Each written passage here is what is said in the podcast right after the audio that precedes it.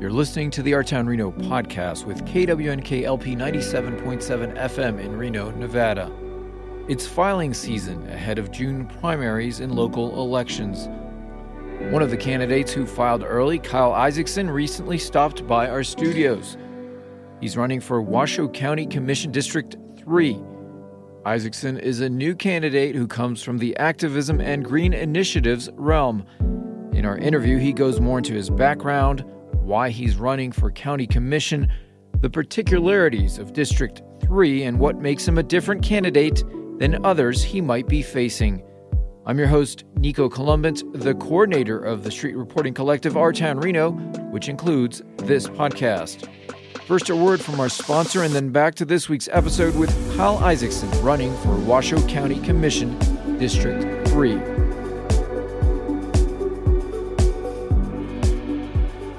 Welcome. Hello. We are the Reynolds Media Lab. Media Lab. Podcast. Client Services. Special projects. Documentaries. We are a production center at, At the, Reynolds, School, of Journalism. The Reynolds Media Lab. Media Lab. Media.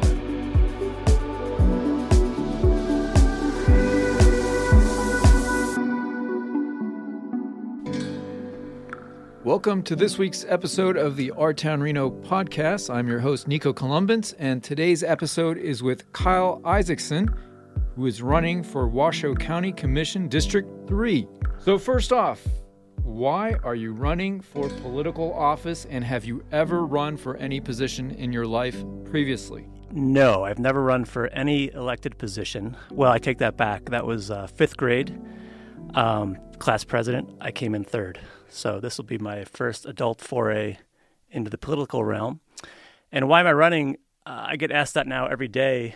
And I think the easiest way to answer it is to say that I care really deeply about what happens to our community, what happens with our environment, and how we're mu- moving into the future.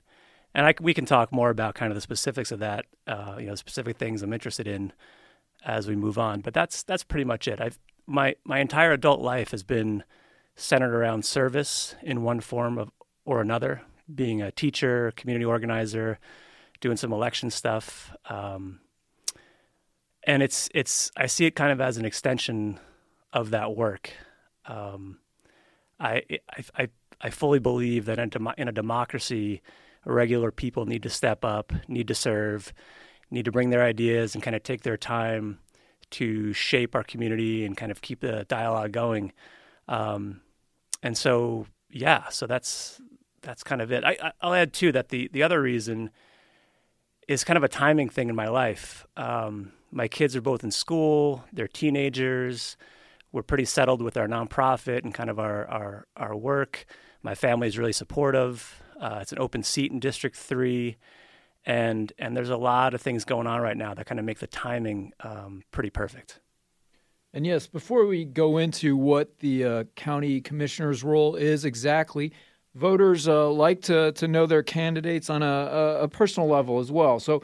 Tell us a little bit more about your background, your history with Reno, who you are. You know, what what are some of the specifics of uh, what you've done recently that you're very proud of? Yeah, sure. So I grew up in New York and um, met my wife in Colorado in '99. We were both teaching at a residential high school for at-risk youth. And from Colorado, we moved to San Francisco, where she had been living, and I continued teaching there at an inner city school in Visitation Valley uh, Middle School, which was a, the most intense teaching experience I've ever had.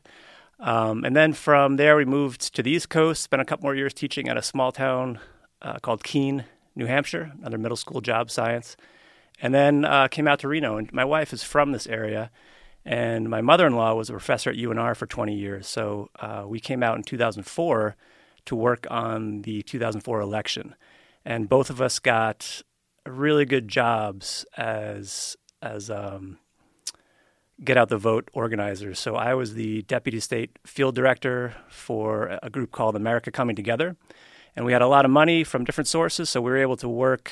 Uh, kind of, we had this umbrella, and within the umbrella was Planned Parenthood, Sierra Club, Democracy for Nevada, and basically what I did was I cut turf and got canvassers. We had about a staff of twenty um, got people out every day talking to voters and seeing what they cared about and trying to make sure people could get out if they wanted to vote. Um, and then every weekend we would have hundreds, and then it was eventually it was thousands of volunteers coming together to work on the election. So that was my first time uh, living in Reno, and then we decided to stay. Uh, we both went back to teaching, and my wife and I were able to secure a substantial grant to start a project based middle school. And so we wound up teaming up with High Desert Montessori Charter School, and we created a middle school program there. And actually, both my kids have now gone through it. My, my youngest son is in the seventh grade right now there. And so that's been a lasting um, uh, program that I've been very proud of. Uh, left teaching in 2007, was the education director for the Great Basin Institute for a year. We moved out to the River School. I managed the River School, kind of on the west side of town, for a year, uh, although we were there for two years. And it was there that our life kind of took a sharper turn. We had always been concerned about the environment and trying to live more sustainably. And while we were there, we learned how to garden and we learned about natural building and permaculture and things like that. And that kind of launched us on a year and a half, two year trip around the country, kind of really digging into like what are our values. It was kind of a learning trip. We were checking out different communities. I, I did an apprenticeship around natural building. Um, and then at one point in that trip, somebody asked us, well, you know, what do you guys, if, if you couldn't fail, if you knew you wouldn't fail, what would you do right now? And we both decided, you know, we'd go back to Reno and kind of put what we learned to use and create a project there. And so we came back in 2011 and we started what we call the Be the Change Project. And it's a nonprofit dedicated to service, sustainability, and community uplift. We were able to get a rundown house uh, that backs up to Wedekind Avenue. And with a lot of support, uh, started fixing it up. And so now we've we've transformed this this kind of uh, charming residence into a thriving and verdant urban homestead, full of gardens and um, trees and fruit trees and flowers and pollinator species, all that kind of stuff. And so for the past ten years or so, we've been mainly dedicated to that to that work. And how that looks in the community is that we we we kind of start at the homestead and then radiate out with the projects we take on. So we've done about six murals with a whole bunch of different artists and students and kids over the years along Wedekind.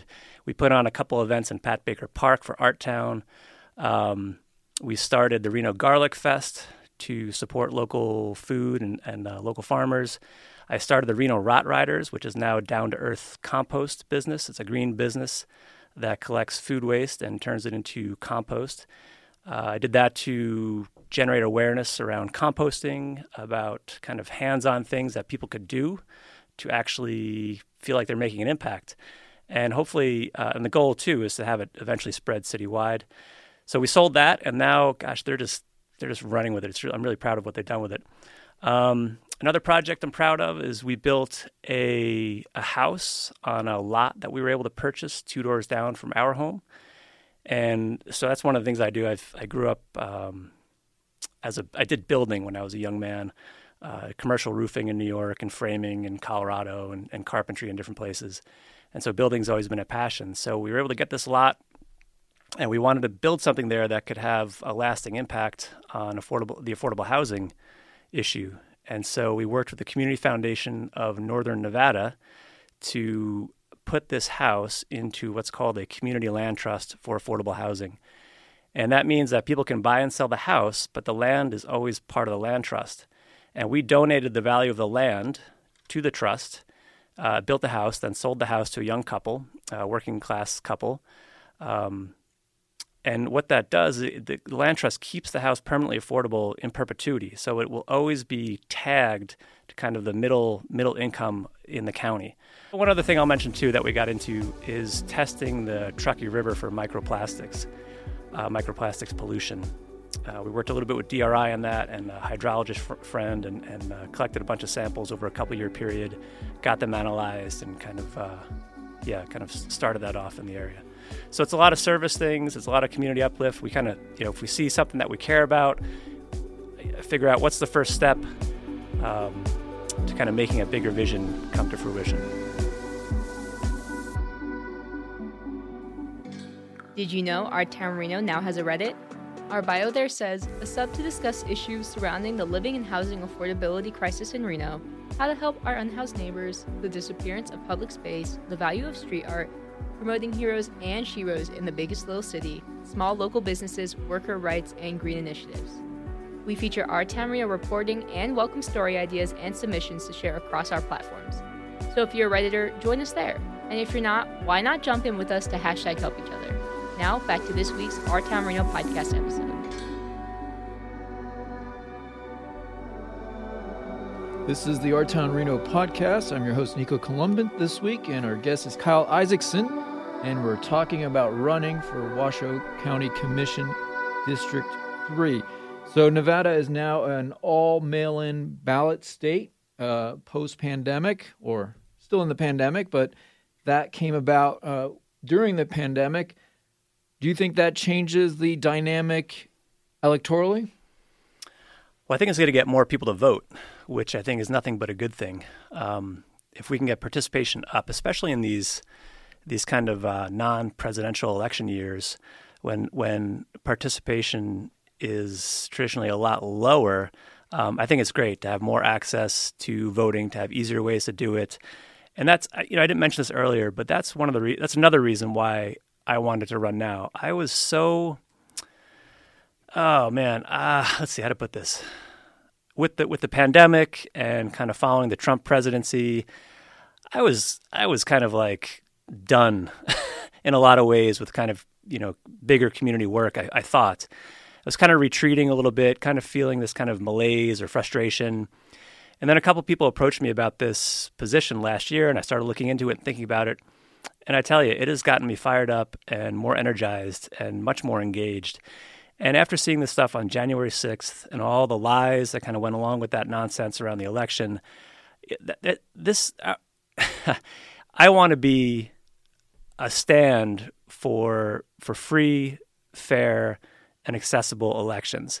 This is not something that we can leave to anybody. Um, there's too much pressure on kind of dismantling or creating fear or um, what's the word doubt around the the the our electoral system. And just I think it was uh, was yesterday, or two days ago, at the Washoe County Commission meeting, there were all sorts of folks, you know, kind of spreading these conspiracy theories.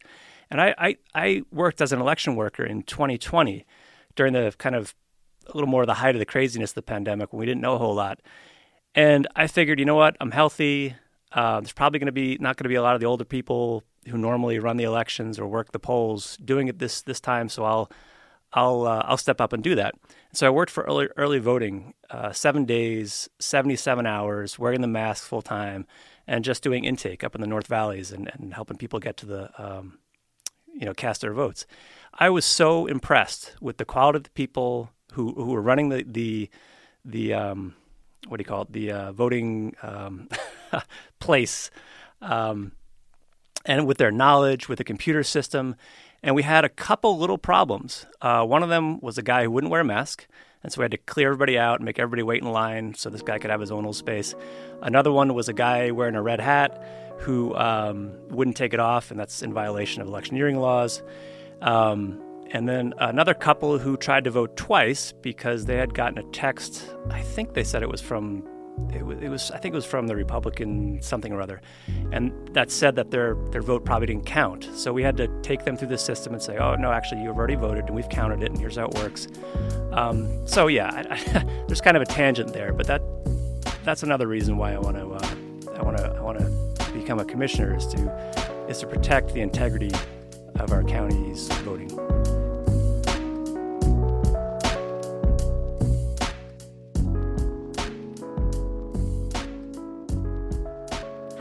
This is Catherine Schofield, coming to you from the studios of the Reynolds School of Journalism. Did you know Our Town Reno now has a TikTok? We do humans of Reno, places of Reno, as well as street interviews on controversial topics. Find us at Our Town Reno on TikTok for new, interesting content about the biggest little city. Now back to this week's Our Town Reno podcast episode.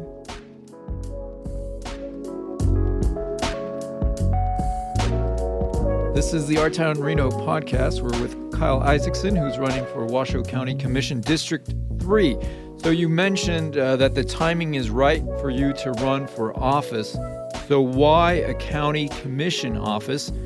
And what does a county commissioner do exactly once they're elected?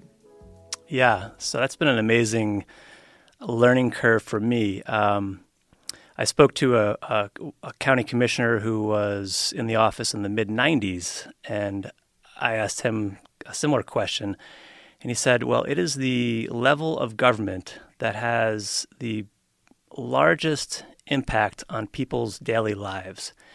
And so the county is involved with uh, parks, it's involved with um, the sheriff and the jail. It's involved with roads. It's involved with uh, river health. It's involved with uh, land use planning and development.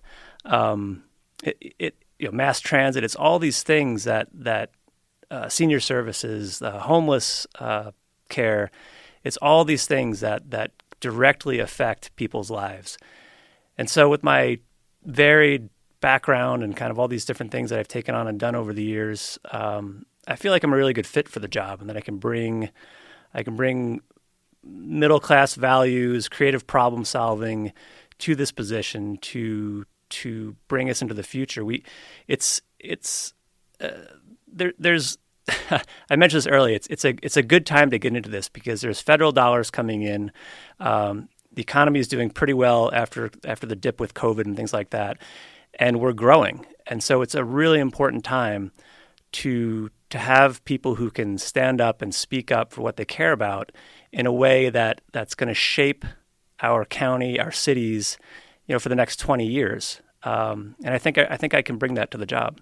So District Three is the smallest of the five districts in the county. It's the most compact. Each district has about 100,000 people in it. Um, you know, the Washoe County goes all the way up to the Oregon border, um, so that's that's that's one district there, but the one uh, but District Three includes Sun Valley in the north, and it goes down to kind of where I live, kind of in northeast Reno. It extends to the east to Sparks and uh, to Pyramid Highway. It extends to the west all the way over to Keystone, kind of along McCarran. Then it drops down along Keystone and Virginia to above the airport and kind of in that industrial area, kind of northeast of the airport, going up to the river there. And so it's a, it's it's the dense, densest district population wise, and it's incredibly diverse with uh, the people that live here, and also with the kind of businesses um, you know uh, throughout the district. The university, uh, UNR, is right in the middle of the district. Downtown is the middle of the district.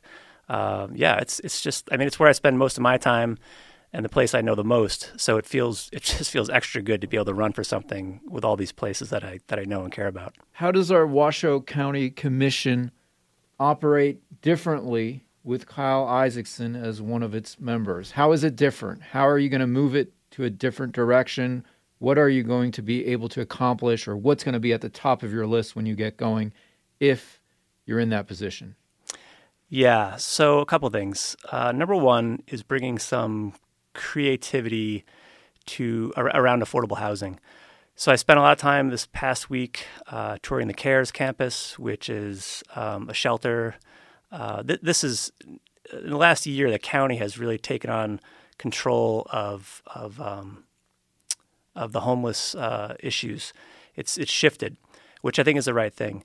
And so, the CARES campus is kind of like you've got safe camping, you've got um, you got the CARES campus. They're developing these mod pods, which are single single room uh, units. And then a step up from that is the village on Sage Street. And then and there's a lot of support there too to get people to move from from that, that single room place on on Sage Street to into into housing, and that's part of the challenge is to find out you know what resources people have and kind of get them what, what they need so they can move on. But there's a big gap, kind of you know studios, one bedroom, two bedroom, all the way up to single family homes. And my experience working with the uh, Community Foundation of Northern Nevada. The, the, reason we knew about them is because we had done research. I had done research um, about other community foundations around the country that have these land trusts, excuse me, land trust uh, around the country that have hundreds and hundreds of, of units in them. And so it winds up being this this uh, tiered approach to to affordable housing. So somebody can get in uh, at one level, they can have a, a, rental history, they can save up some money, they can move into the next level, or when it's time to have a family, they can get the you know a, a bigger apartment, or eventually maybe even move into a, a single family home. So that's something that that we need we need the leadership at the top to be advocating for this stuff nonstop. Um, and the same thing with around mass transit. As somebody who didn't drive a car or didn't have a car, we didn't own a car for about seven years. We biked and we took the bus. And it was really hard to get around, especially with two kids uh, using the bus. And so, again, we need people in leadership position to say, hey, what's going on with this system? Why does it take me an hour to get from point A to point B? Why can I walk to the airport quicker than it takes, you know, to get on a bus? Um, you know, asking these questions, looking at creative answers, saying maybe we need to to redo this whole system. And, and in fact, here's here's you know four examples from other cities that have done great work on this. I was, well, I won't get into that, but so affordable housing, uh, looking at mass transit, and then again, what are we doing around climate, and how are we as a city contributing to solving that problem? Uh, these are all things that we can be working on, that we can be working on, uh, you know, smarter, better, harder, and it's maybe I mentioned this earlier, but one of the reasons I'm running is because I'm not hearing these strong voices talking about this stuff it's kind of been this hodgepodge, pell mell approach. Um, and we need we need people at the top in these positions to be to be standing up for these things. Excellent, and I know political conversations. Uh, we could talk hours and hours. So thank you, you know, for for trying to focus on the, the big bullet points. Thank you so much. Good luck with your your campaign, and uh, hope to see a lot of you on social media. Yeah, thanks, Nico. I appreciate the time. All right, thank you very much.